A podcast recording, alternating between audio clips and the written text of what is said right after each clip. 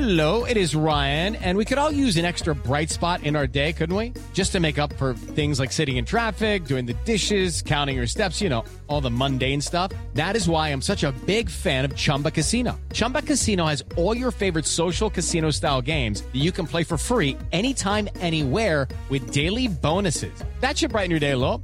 Actually, a lot. So sign up now at chumbacasino.com. That's chumbacasino.com. No purchase necessary. VGW Group. Void were prohibited by law. See terms and conditions. 18 plus.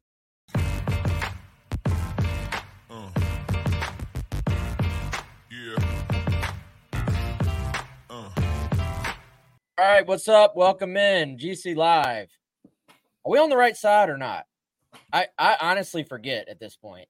No, we're good. We're good this time. We're good? Last Okay, all right. last week we got switched around. Yeah, I was surprised. Um, I don't know. Maybe maybe y'all are asleep at the wheel. I was surprised nobody yelled at us about it. Normally, y'all y'all yell at us when we um, get swapped on the video version of the show, which again, by the way, is the best by far way to watch or listen to the show, in my opinion. Shout out to you if you're listening or watching though, wherever you see fit. We're on all the podcast platforms, of course, on YouTube and on Twitter at Gamecock Central as well.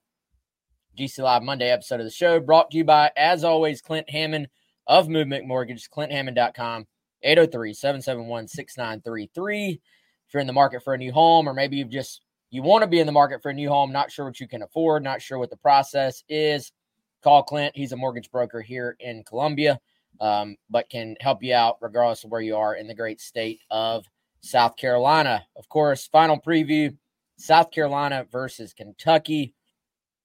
Chris, I, I'll tell you, man, one of the things about this job is I, I feel like, you know, certain teams, may, maybe you get to see them a pretty good bit during the year, and maybe you already have a feel for what to expect going into the game. And maybe your opinion doesn't change as the week progresses. I would say this is actually a game that my opinion of Kentucky, my opinion of what this Kentucky team is all about, and really my opinion of how this game may play out has kind of shifted a little bit as the week has gone on and as I have learned a little bit more about kind of what this Kentucky team has maybe hung its hat on and also what they've struggled with. Why is that? You just I, I know you've had the iPad out this week, watching some game film. Is it just going over the film, going over the stats, looking at the wins and losses? What what do you what's the- Um, mo- more so, I I, I kind of think if you just look at the like look test, like the you just eyeball them, Kentucky looks similar to many of the Kentucky teams I've seen before. Eh, What really has changed my opinion has been listening to the guys at KSR, and you know they do daily shows. They have a, a weekly sort of podcast as well, which is them breaking down what just happened and looking ahead to the next game. And just them sort of identifying some of the issues that Kentucky has had. And then off of that, trying to dive into some of the stats. Um, this is just not quite the Kentucky, maybe defense that we're used to seeing. And so I, you know, I kind of had this thought in my back of my head, like, yes, South Carolina has played well on offense at home, and Mhm. um, you know, we know Spencer Rattler's been great. We know Legette has been great, but I kind of had the last two, three, four year Kentucky defenses in my head. Those teams very good up front, and uh, in my opinion, on defense, and very good at making you earn your way down the field and limiting big plays.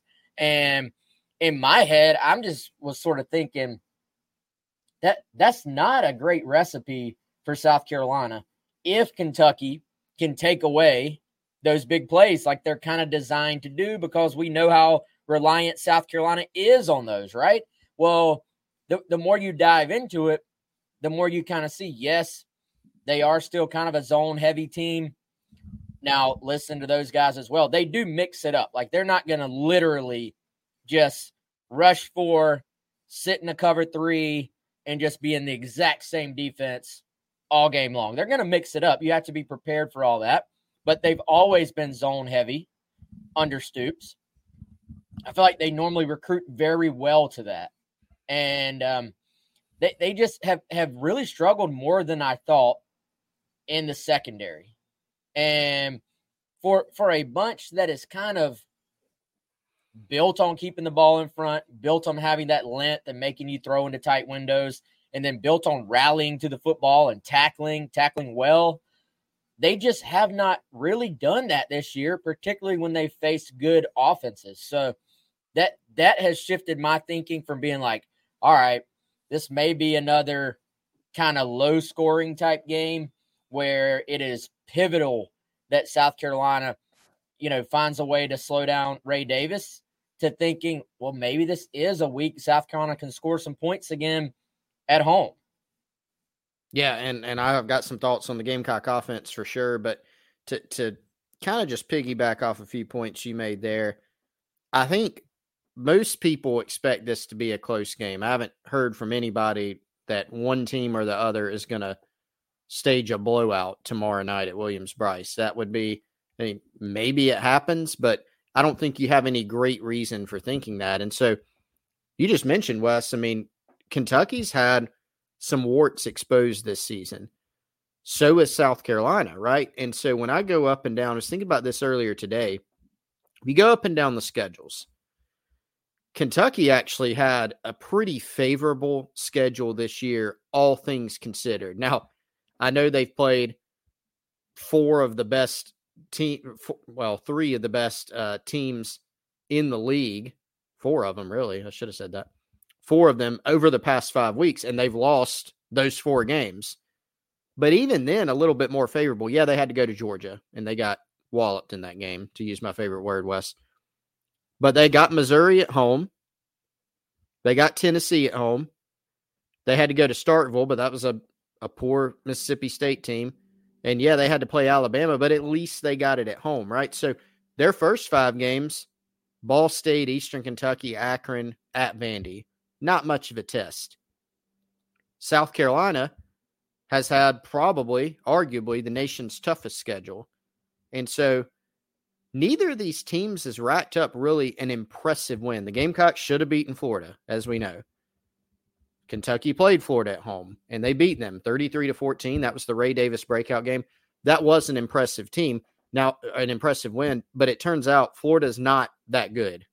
So, really, neither of these teams have had that big of a win, that quality of a win. And they've also played in their losses some pretty darn good teams, right? With the exception of South Carolina and Florida. And so um, I think that makes it tough to peg either of these teams. This is probably for both of these teams, Wes, this may be one of the more even matchups, right? Like Kentucky is obviously not up to the par this year of a Georgia, Missouri, Alabama. They did play Tennessee very close, six point game. South Carolina is not up to par to those same teams, these teams seem a little bit more close to each other. And that's why I think this game uh, is so fascinating. Yeah, and it's a it's a coin flip game, man. I mean, that, that's what it comes down to. It's a toss up, and you know, unfortunately for South Carolina, you have kind of you've you've run out of room on these toss up games. Like you've run out of room to kind of have it go against you because really we're dude, we're all to look back on that Florida game, and that's to be the one where you're like, 10 point lead, fourth quarter. I mean, the conversation right now is completely with the exact same season. Everything else is the same. Add in one fourth down stop against that Florida team late, and you, you can't if your way to, you know, like what what if Jacksonville State scores on that final drive? You know, so it goes both ways. But point being, if you're a Gamecock fan, you're going to look back at that game and say that's the one that sort of um, flipped the season from being eh, a solid season versus having to have no margin for error down the stretch in terms of um, you know dropping a game. And so it, it puts some pressure on you to go win this game. Now I think there's some momentum in South Carolina's favor right now played a pretty complete game last week. Granted, it was against Vandy, but you know there, there's been a sense for a while, man, that when you play in Alabama, you you feel those effects for for a couple of weeks. I don't know if that's a thing anymore. I don't know if that's still considered a thing, but still, um, I, I think you like where you are as far as like the intangibles of this game if you're South Carolina, even though you have a worse record because they're coming into your place, night game. They've been very good in this situation against beatable opponents under Shane Beamer, and even against opponents where they were very much underdogs. They've been pretty good in this spot. So, you know, I think all that sets up pretty well for you. Um, Cocky Joe saying Spencer's going to go off. Um, you know, I, I think that's a pretty safe bet. Spencer's went off pretty much every home game to this point. And the the other thing that caught my attention, Chris, just listening to the KSR guys talk, and we're going to hear from Adam Luckett here in a second, um, who writes for KSR, Kentucky Sports Report. They talked about how opposing quarterbacks have had career days against Kentucky's defense. And that that's just not something you're used to seeing. And you know, they talked about very high completion percentages against this defense, which we know at home, South Carolina's offense, as far as the passing game, has been very efficient in, in terms of completion percentage. And also, man, if you look at their third down numbers, it's an area South Carolina has kind of struggled at on both sides. Kentucky's third down numbers on both sides of the ball, not great either, which I, I think, you know, if you could tell me those two things would be kind of even for South Carolina, then I like their chances overall with seven and 17 throwing the football, you know, seven throwing the ball to 17, obviously, against a secondary that is not quite up to par with what we're used to seeing from them. Yeah, I mean, and and it's been said in so many times in so many different ways by us and and Dowell Loggins is really fond of saying it, man. That if if you got seven, you you got a chance, and um, certainly Kentucky has played some good quarterbacks this year, right? Some talented teams with talent around those quarterbacks, and some challenging systems, you know, and that's something that I know Adam will talk about. Is just like Tennessee, for instance, right? That system has really stressed Kentucky in their recent matchups but you also play some really good quarterbacks. Well, they, they are going to play another one this week in Spencer Rattler. I think it's a different type of challenge, Wes, because look at a lot of the plays that Xavier Legette and Spencer Rattler have made. A lot of plays in, in man coverage where Xavier Legette's just beating a guy, right? Spencer Rattler's just making a great throw. There have been some in zone for sure. But this Kentucky team's a zone heavier team.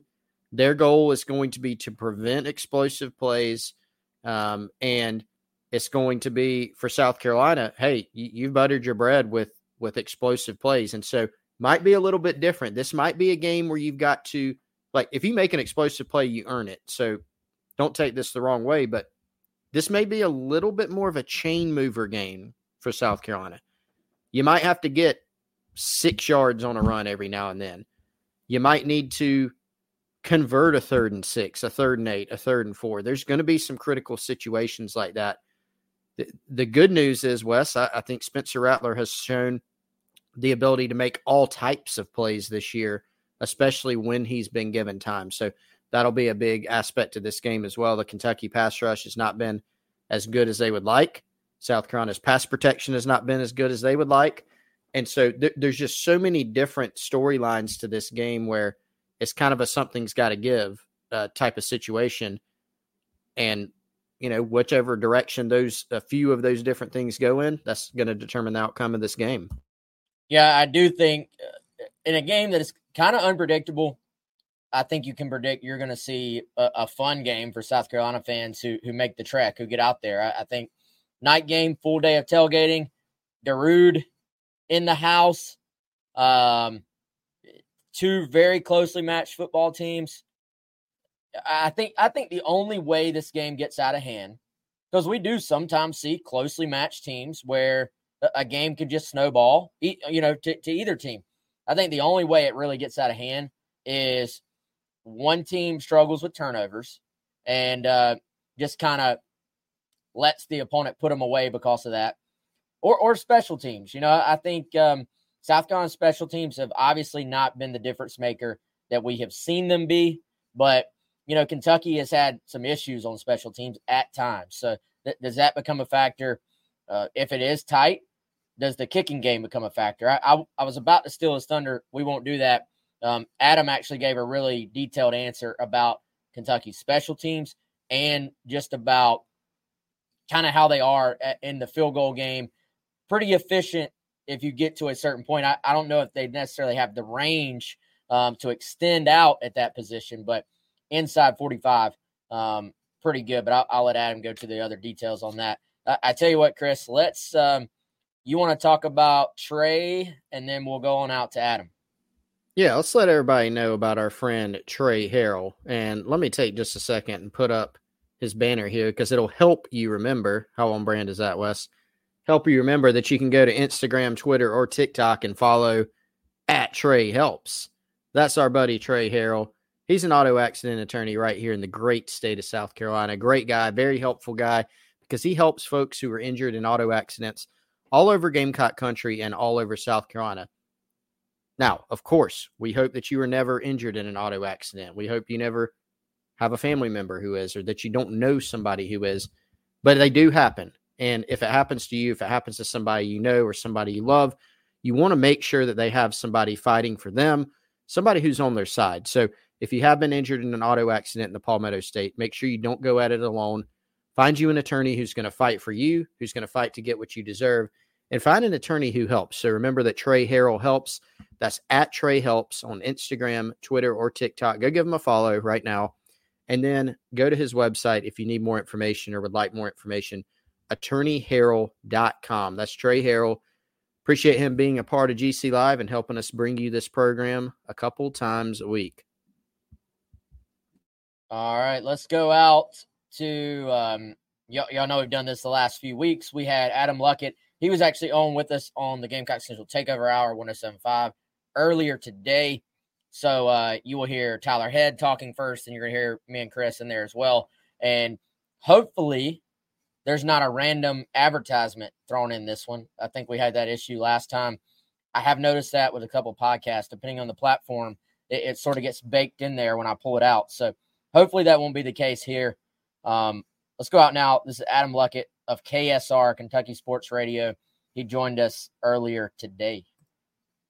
Love Chevrolet phone lines from Kentucky Sports Radio. Adam Luckett. Adam, first of all, thanks so much for taking a few minutes of your time this morning to give us some insight into this Kentucky program. They come in off of a tough loss at home to Alabama last weekend, 41 29. And while maybe the expectation was not for Kentucky to, to, pull the upset, when you play a team like that, you can often often learn a lot about where your team and your program stand against a program like Alabama.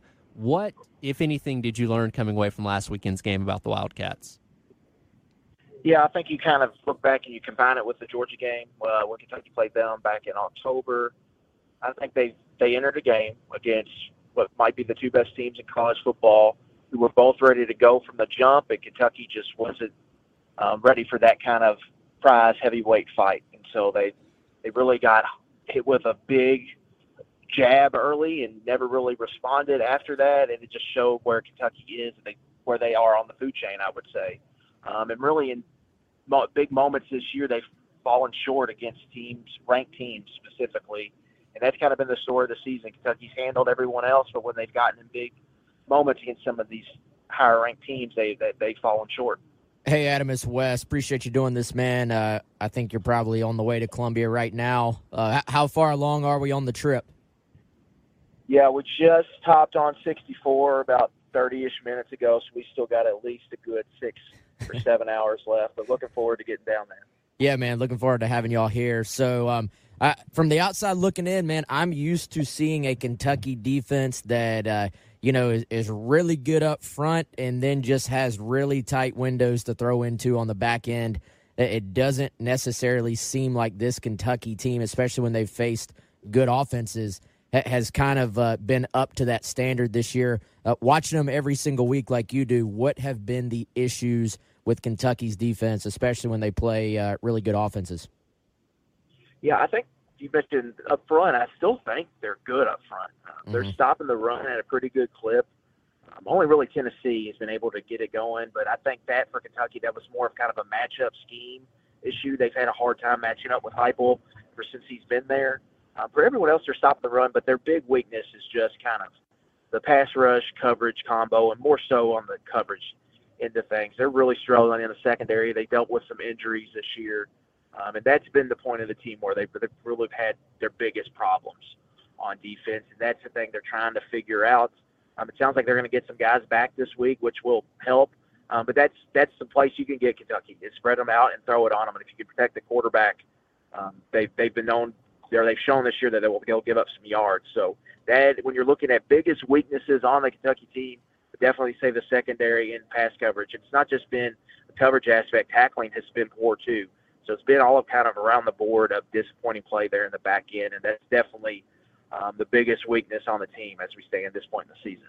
Adam, Chris Clark here. Thanks again for joining us. So, given that you mentioned that, it, it kind of put this question in my mind. Mark Stoops talked on Monday about how explosive South Carolina's offense has been. And if you look at some of South Carolina's metrics, they have indeed been very explosive, whether it's scoring plays or getting themselves in position to possibly score via chunk plays. And we know that Stoops' defensive philosophy is to prevent those big explosive plays. Have they been – has Kentucky been not as adept this year because they've had tackling issues, because they've had pass rush and secondary issues? How do you feel that matchup could possibly go with South Carolina being really good at creating explosive plays and Kentucky, you know, not wanting to give them up? Yeah, I think with Kentucky, it's a zone heavy defense. And so um, you're not going to get a lot of one on ones. They're going to make you make, like Wes mentioned, some tight window throws, uh, but they just have bust and coverage. So there's, there's been moments where guys are just running wide open. Um, that's more shown up against Alabama and Georgia. I think the Missouri game was a little bit weird in that field position was just a huge part of that game. Um, Brady Cook, Cook, I think he kept them ahead of the chains, but they weren't really hitting a bunch of explosives in the air. They kept Florida in check in the air, but I think Georgia and Alabama, they just got overwhelmed, I think, by kind of the talent in the moment of those games. And then Tennessee was um, more so a scheme thing. So I think Kentucky, there's definitely some aspect, especially if you go tempo, maybe what Tennessee can do, you can maybe catch them um, with communication issues and bust. Uh, but they hang their head on big play prevention, and they've always done that, and that has let them down this year on defense. And that's probably the, the biggest root of their problems is that they've been a little bit more leaky in the big play department, and that's not what this defense is built to be. It's built to take those away and make you go on 10, 12, 13, 14 play drives to score touchdowns. And we've seen too, way too many, I think, of those five, six play drives where teams are hitting bombs over their head and creating easy scores. Again, talking to Adam Luckett from Kentucky Sports Radio. You mentioned tempo there a moment ago, and this Kentucky offense runs fewer plays per game than anybody in the country. But uh, you know, going back a couple weeks ago, they did start to mix some tempo in against a team like Tennessee, and that actually ended up being perhaps Devin Leary's best performance of the entire season. Did only end up losing that game by six points. What is kind of the philosophy behind mixing in the tempo, and why does that maybe benefit Devin Leary compared to the other ways they've run things on offense this year?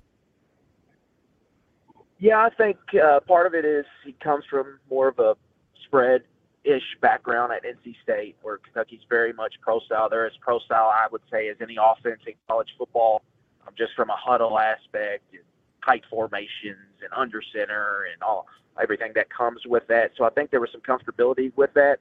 I also think a lot of that was just they were staying ahead of the chains.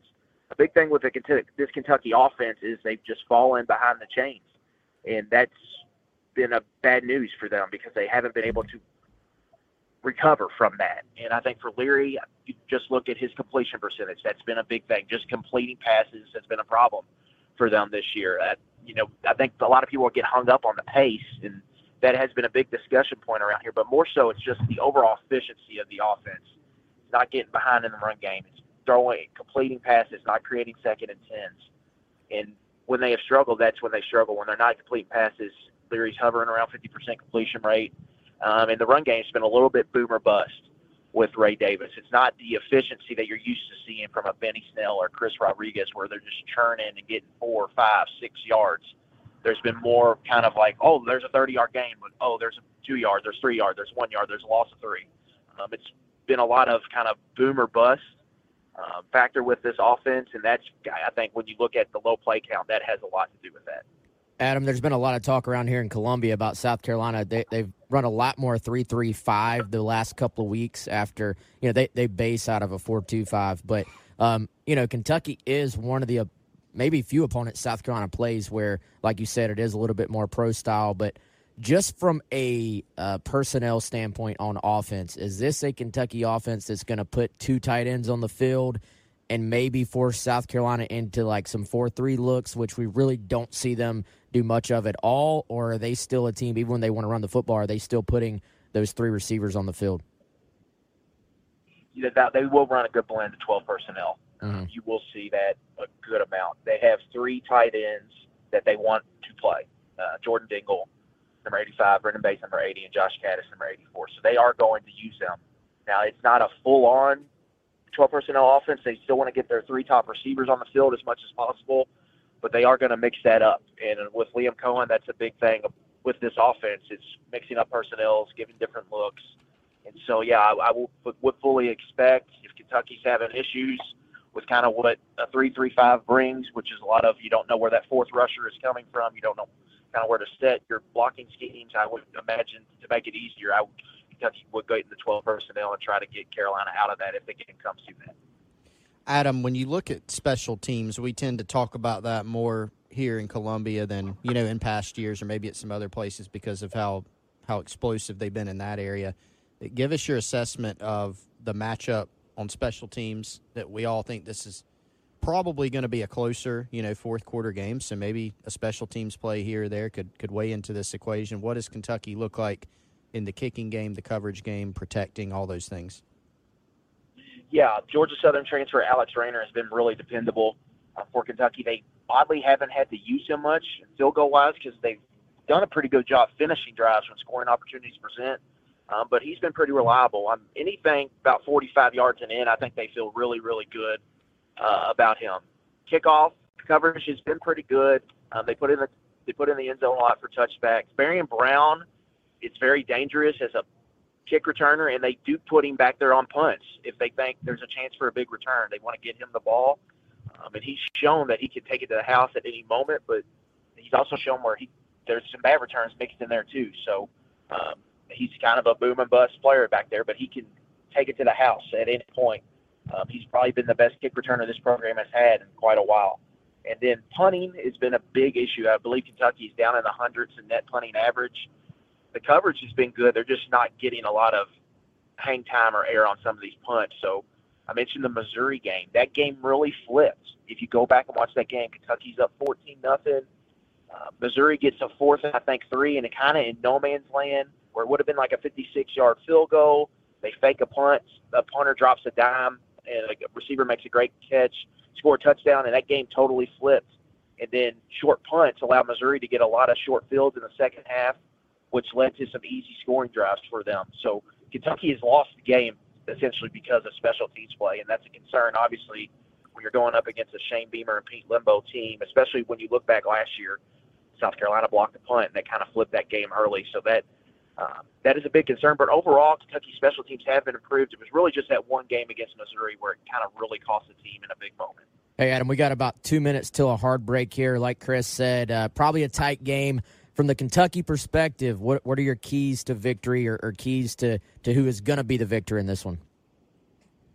Yeah, I think I kind of look at it, and I think Spencer Rattler's kind of going to get his. Xavier Legette's kind of going to get his.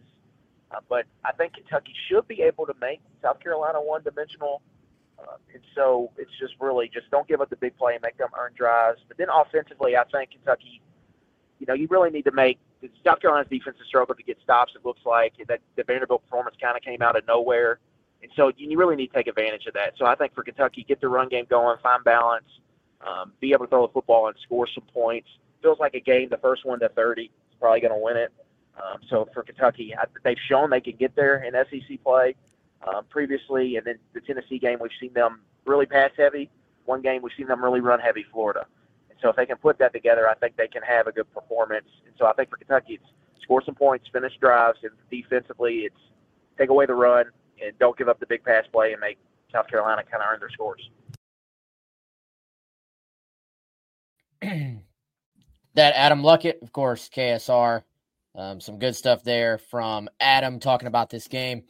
You know what has been maybe not talked about, or who has not been talked about, Chris, is Devin Leary. Like I, we Mhm. we've talked about him, but maybe not as much as uh, we, we should be because I, I feel like coming into this season, you look at what Kentucky did in the portal, and um, they, they had Devin Leary. That was considered to be shoot a, a huge get for them, especially when you look at, at you know losing a quarterback to the NFL. So they go out, they get him.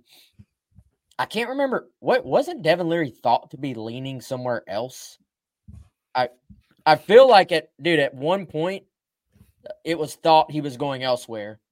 Kentucky gets him, Mhm. and they team him up with Ray Davis. Um, they, uh, you know, they get um, Sumo Karngbe, the uh, the running back, who personal favorite. They're they're running him out there a little bit more as like an H back when I've watched Chris. Uh, he is playing though, but Ray Davis, obviously, kind of their premier back, and they added a couple of guys from the portal on the offensive line, which we know is actually very difficult to do. It's very hard to find Yeah. true SEC guys in the portal, but the, the perception was they hit a home run in the portal. Right.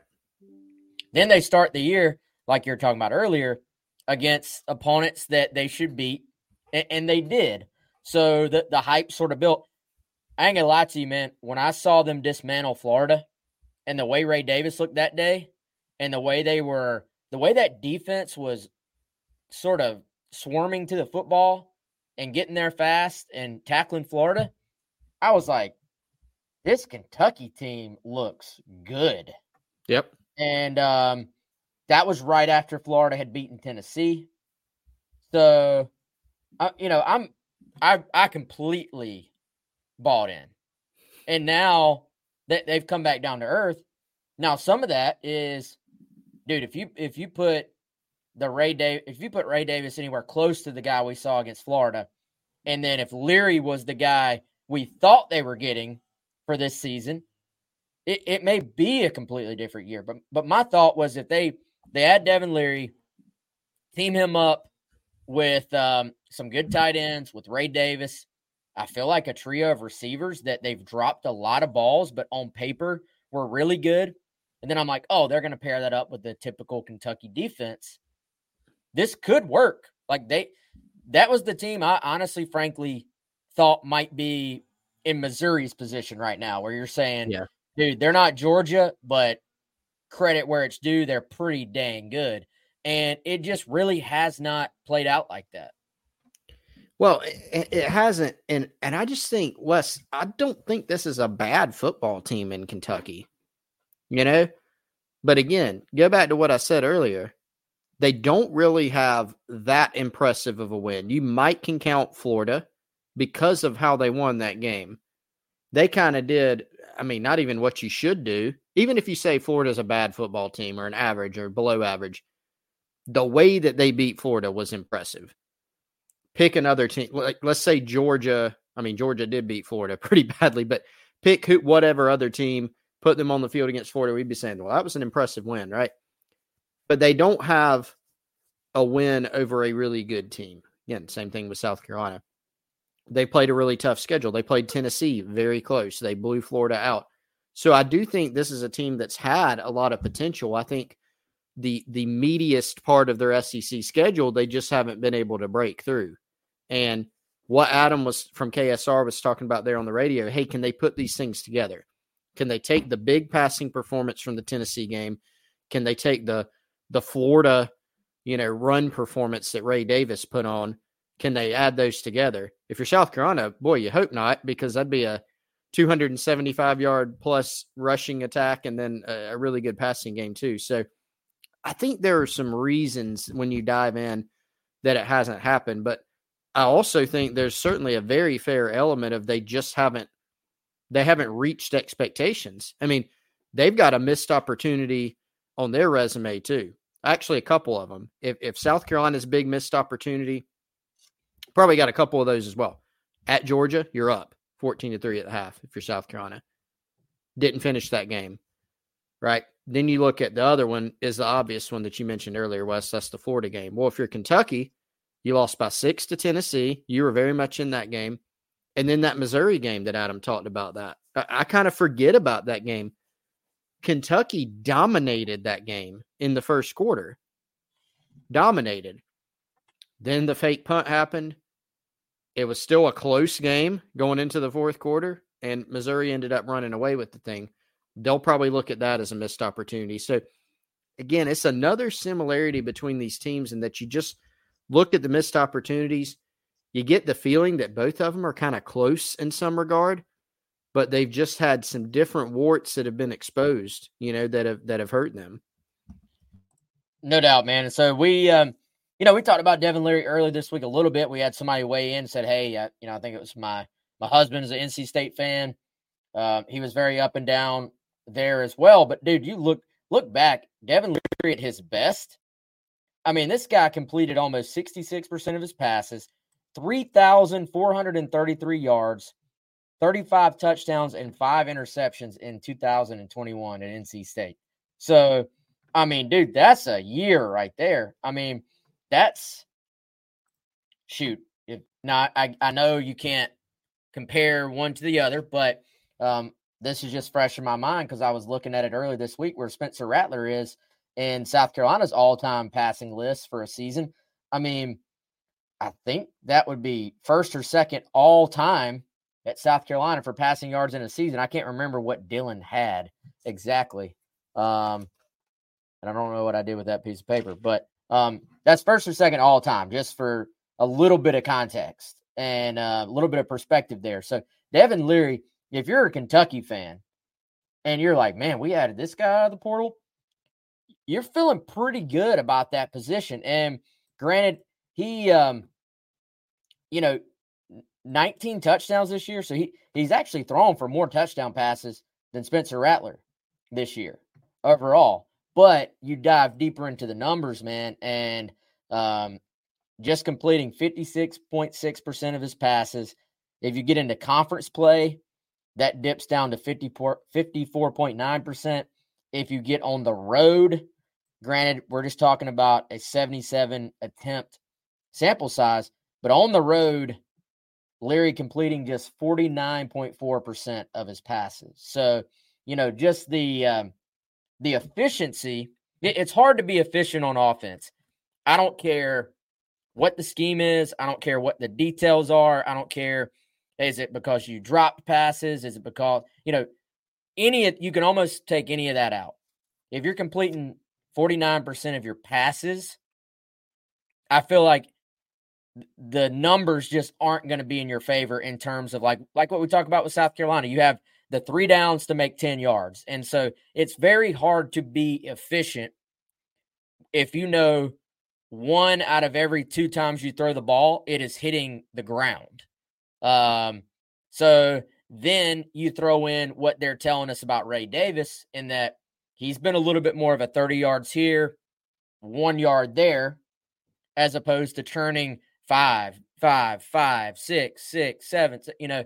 Um, so these these offenses are very differently structured. But statistically, it sounds like they deal with some of the same issues and that's just they're very hit or miss and very reliant on creating some big plays along the way. Yeah, the the feast or famine. We've seen that with South Carolina. Um, Gamecocks have actually been. I don't have a stat to accompany this, Wes, but there have been several times this year where they're backed up and you're going, oh boy, they're backed up. And they're able to go put together not just not just get out of there and punt the football away, but go score a touchdown.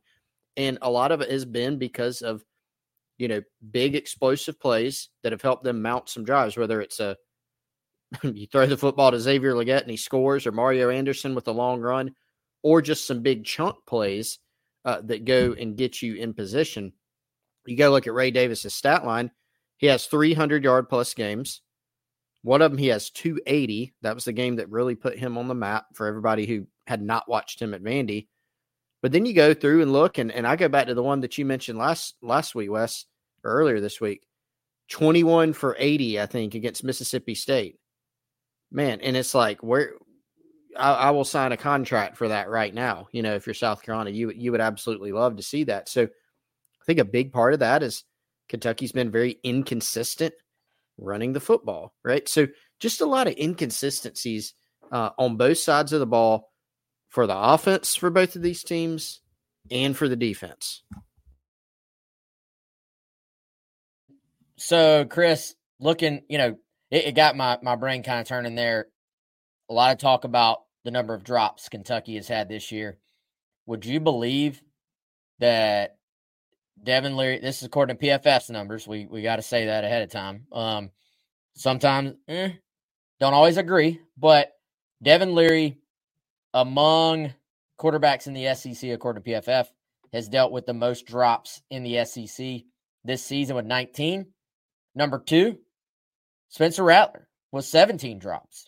So, you know, we saw drops be an issue last week, even though uh, several of them, frankly, that should have been drops were not even counted, at least in terms of the way PFF does their thing. So, um, Devin Leary, just one of those things, Chris, I bring up just for everybody to throw into the very back of their mind if this happens to pop up on Saturday his grade in terms of protecting the football in the running game. So that's the fumble grade on PFF is very low. So 52.6. So um, there there have been signs that he has not protected the football when he's gotten hit this year, at least according to that analytics. So maybe it's you know if you see Tonka Hemingway or Boogie or one of those guys force a fumble, maybe you, maybe you remember me saying that. That's been kind of kind of an issue for them this year, and so um, th- this is a game when you you obviously we all think it's going to be pretty tight, pretty close. Um, those things are, are going to matter. Those things are going to be big factors in, in how this thing turns out. Yeah, for sure, and that's one of my keys to the game was and you know, one of those ones that you can stick in most weeks. But in a game where the the line is what two, one point five. It basically a pick 'em game. Basically, as you described it earlier, a toss up game. South Carolina now favored, by the way. Fa- yes, favored. Yes, by point five, I think. Last point five.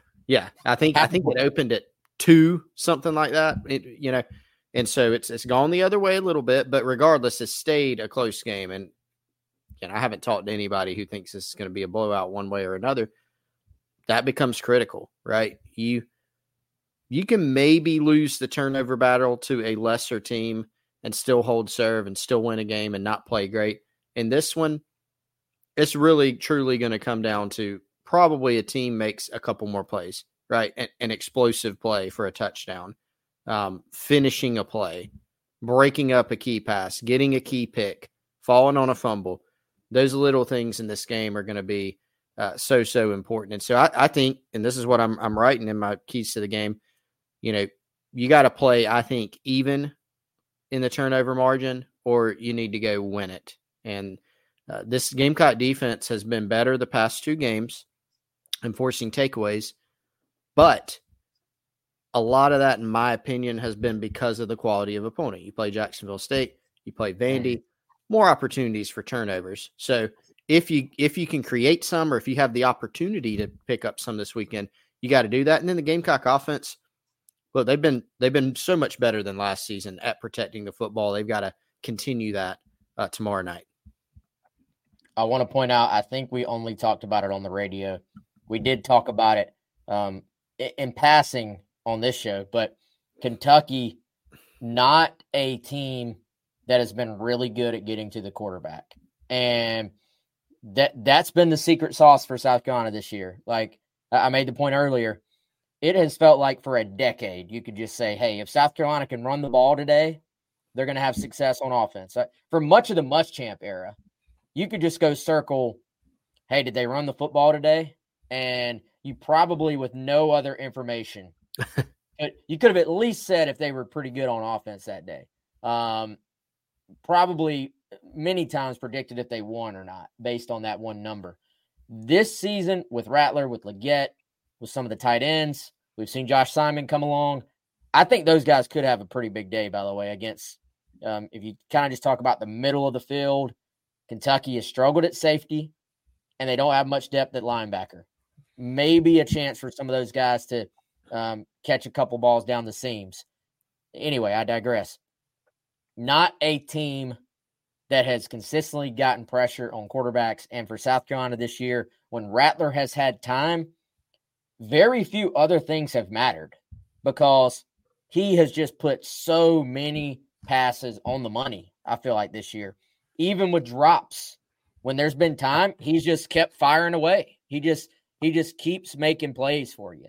And you know, may, maybe they're just not quite as athletic up front. Maybe they're just not quite as good up front.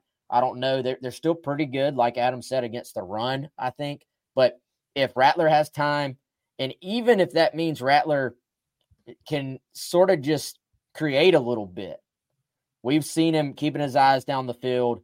Really, the only time this offense has just been swallowed up whole has been against opponents where they they just get you, you have multiple one-on-one wins for the defense up front that kind of very quick pressure where you see Rattler just doesn't have a chance to do anything. Um, we've seen him even deal with pressure when it's, you know, hey, one guy, one guy gets off, uh, you know, off of a block, the rest of the line does their job. We saw it early on against Vandy last week, the throw and the run to Legette. Mm-hmm. South Carolina's in a third and long and had gotten stopped on their first drive before that play. So it really wasn't a pretty start for the majority of the first two drives. So um, you know, I, I I think that's just the thing you circle, man. He has been so good for South Carolina that it's going to look a little bit different for all the reasons we talked about because this defense and the way it's structured. I'm I, I've really liked what Dow Loggains has done this year. I'm very curious to see what tweaks he's dialed up for finding some windows and finding some holes in a defense that's a little bit different than I think most of the ones South Carolina sees. Yeah, you hit on a great point. I, I am very intrigued by what his approach is going to be. Even even more so than saying, "Hey, how much three three five will we see defensively?" or "What what's that going to look like?" I'm even more intrigued by what is the plan of attack for Dow Loggains for this Kentucky defense, and there's a bunch of reasons for that the, they mainly Wes stem from South Carolina's running back situation. There's just so many questions that come off of that. For instance, does South Carolina say, do they come out and say, we're going to throw the ball a lot?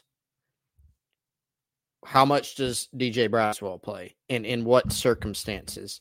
Um, LaNorris Sellers, how much do we see him? Schematically, what does the run look like? Do we see uh, a Marion Brown and Xavier Legette more involved in the running game? These are the questions that I have, and admittedly, I don't really have the answers for them, but I'm very, very interested to see that. You know, Mario Anderson has he's had a good season. He had a good game last week, but the run blocking, even against Vanderbilt, was not very good. You've pointed this out, Wes. There, there are a lot of runs that were kind of stopped before they had a chance to start, or Mario Anderson kind of made more of it can they dial up some things uh, in the run game that give them more of a chance for some big plays? Can they block the basics a little bit better? Will having quite possibly slash probably the same offensive line combination will that help you? They're just there are probably eight to ten questions just based on the run game and the offensive schematic approach that you could think of. Yeah, I uh, I tell you, man, I, I think having those same five guys, and it's not the exact five going back to the Florida game, but it is very close to that configuration. You you just have Jakai at left guard instead of Trey Jones, which you did in that game. But I, I just wonder, we talked about it earlier this week a little bit. I wonder if that allows them to be a little bit more diverse, a little bit more multiple, a little bit, however you want to say it. Can, can you run a few more different run looks? Because I, I think they're going to have to show Kentucky, you know, whether that's more gap scheme, more counter, um, you know, trying to toss the ball out to the outside a little bit, whatever that is. I don't know the answers. They they're they'll look at the defense and try to figure out what might have a shot. But I um, just in general, what's the word? Volume. Use the word volume earlier this week. I I would like to see a little more more volume from the running game in terms of what they do up front. Now that you do have the five guys, you know, three three games in a row now that you've known exactly who is going to be beside you if you're an offensive lineman.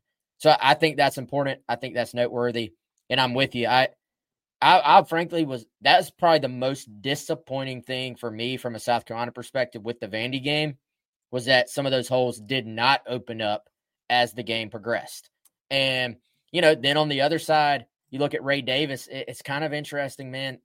Kentucky has not been a great run blocking offensive front either.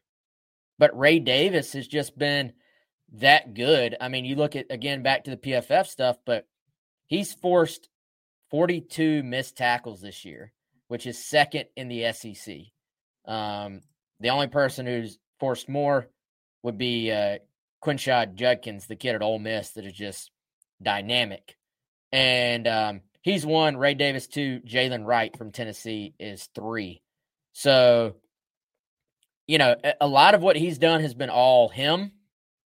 You look at Mario Anderson, 34 forced missed tackles, which is sixth in the SEC. A lot of South Carolina's progress in the running game, I think, to be honest, has been Mario being able to move the pile a little bit more.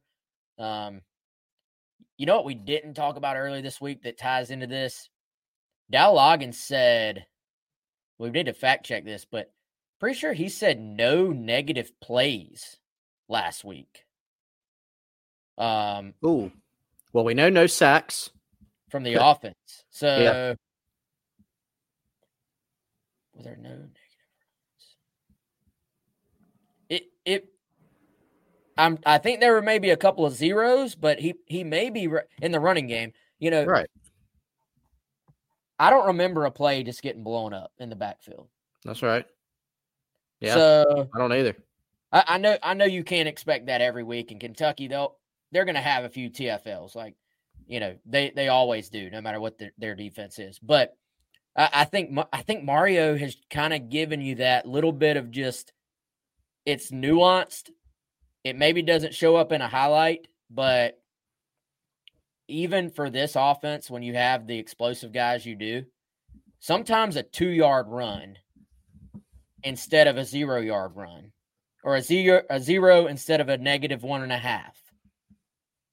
Those add up, I think. And I, I think that's what we've seen with Mario Anderson. I think that's what he's added to this offense that is a nuanced um difference maker for them on that side of the ball.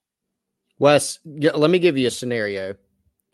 Do you what do you feel better about in terms of South Carolina getting a first down and you have one play to get it on offense? Second and 10, third and 2. I know what I'm picking. I mean, I'm supposed to pick third and two, but It just and and someone might come out with like a Gamecock Rust style statistic say actually Chris, they're 65% on third and two. It does not seem like it there, right? The the Mhm. point I'm trying to make is, you know, third and two things get more condensed. Teams are going to come up, they're going to challenge you, right? And that is more of a situation where as as an offensive coordinator, as a team, you're more inclined to run the ball and say, we got third and two. We need to be able to run the football here.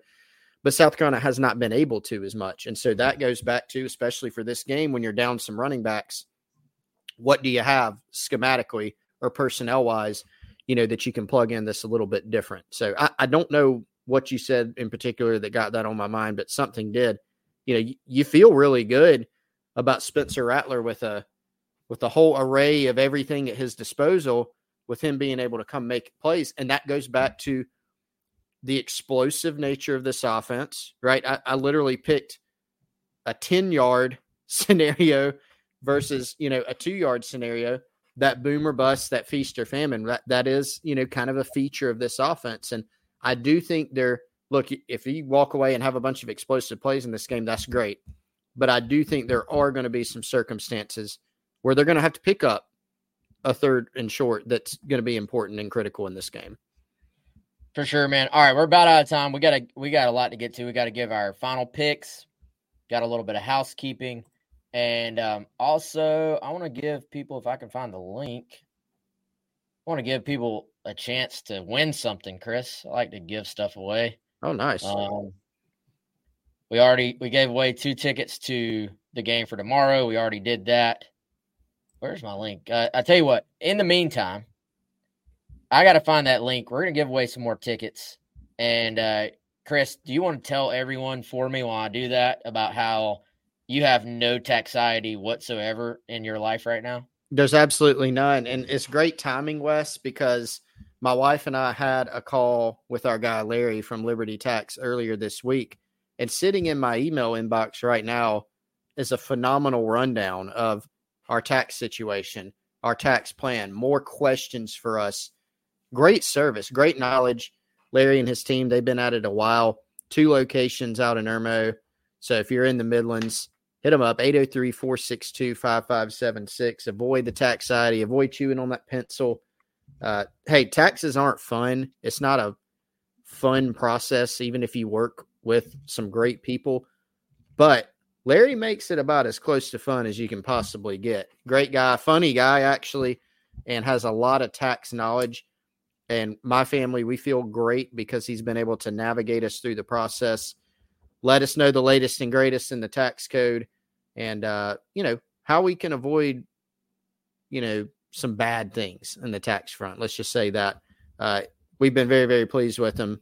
You should do the same. Hit him up give them a call 803-462-5576 yeah appreciate larry you're the man appreciate you supporting our show here and like i said guys let's uh let's give something away. So if you're on the podcast version if you're on the audio version you're just gonna have to go find the link somewhere. But if you're on youtube right now if you're on facebook if you're joining us live you should be seeing a link come across right now. Back to gamecock central a chance to sign up to win two free tickets to South Carolina versus Clemson football. Next week. No purchase necessary. That should be a free link. Just hit it. And um, hopefully it turns into a link for you if you're on YouTube or, or Facebook. And love to send a couple of you to the game and we'll see if South Carolina can get bowl eligible. Chris, are the Gamecocks winning tomorrow evening on the SEC network at 7:30 p.m.? with Day Rude in the house. I'm going with Vegas. I am going to pick a slight South Carolina win, Wes, so I don't bury the lead. It's not going to be a half point though. I can't. I can't really pick that, but I do have South Carolina winning by three. Fourth quarter game, tight game. Whew, some biting of nails going on in Williams-Brice for sure. I've got South Carolina 27 and Kentucky 24. What about you? I dig it. Yep. Gamecocks winning 33 to 27. I've gone back and forth on how high scoring I think it might be. Um, I, I could see I could see the scenario where both defenses stand up and if both offenses are not getting big plays, this thing could get much more low scoring than we're talking about. But my, my guess is you are going to have at least one team get into the 30s. Um, you know, I, I picked 33 just because I kind of middled the difference between a 31 and a 35. And um, ultimately, uh, I put this game on Spencer Rattler and I put this game on you guys listening, watching as being the difference because I, I think we, we all know South Carolina can have something good happen early that Williams-Brice Stadium at night especially in November, can can pull South Carolina to a win. So we'll see if that's the case this time around. But I do have South Carolina winning 33 to 27. Gamecock Ryan, what's up, man? Hope you're doing well. He confirms our link is good. So uh, yeah, hit it. Put in your name, your email address will be given away a couple of tickets to South Carolina versus Clemson. Um, hey, download our app too, by the way, y'all. If you go to the App Store on all the platforms, Android or Apple, um, hit the On Three app and pick South Carolina as your team, and you'll be able to get breaking news alerts straight to your phone, notifications straight to your phone. So, um, all right, that's it. I wanted to get into a little bit of women's basketball, actually, Chris, but we're out of time here. I'll just say this if you haven't seen the women play this year in person, if you like hoops at all, you owe it to yourself to go check them out. So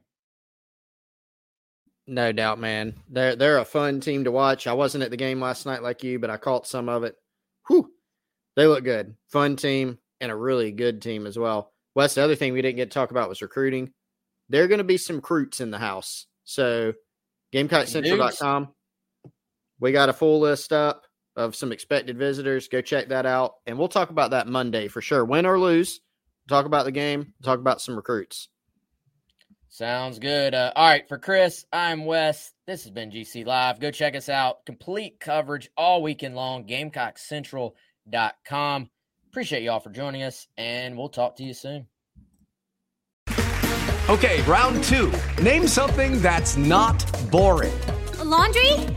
Ooh, a book club. Computer solitaire, huh? Ah, sorry, we were looking for Chumba Casino. That's right. ChumbaCasino.com has over 100 casino style games. Join today and play for free for your chance to redeem some serious prizes. ChumbaCasino.com. No purchase necessary. Where prohibited by law. 18 plus terms and conditions apply. See website for details.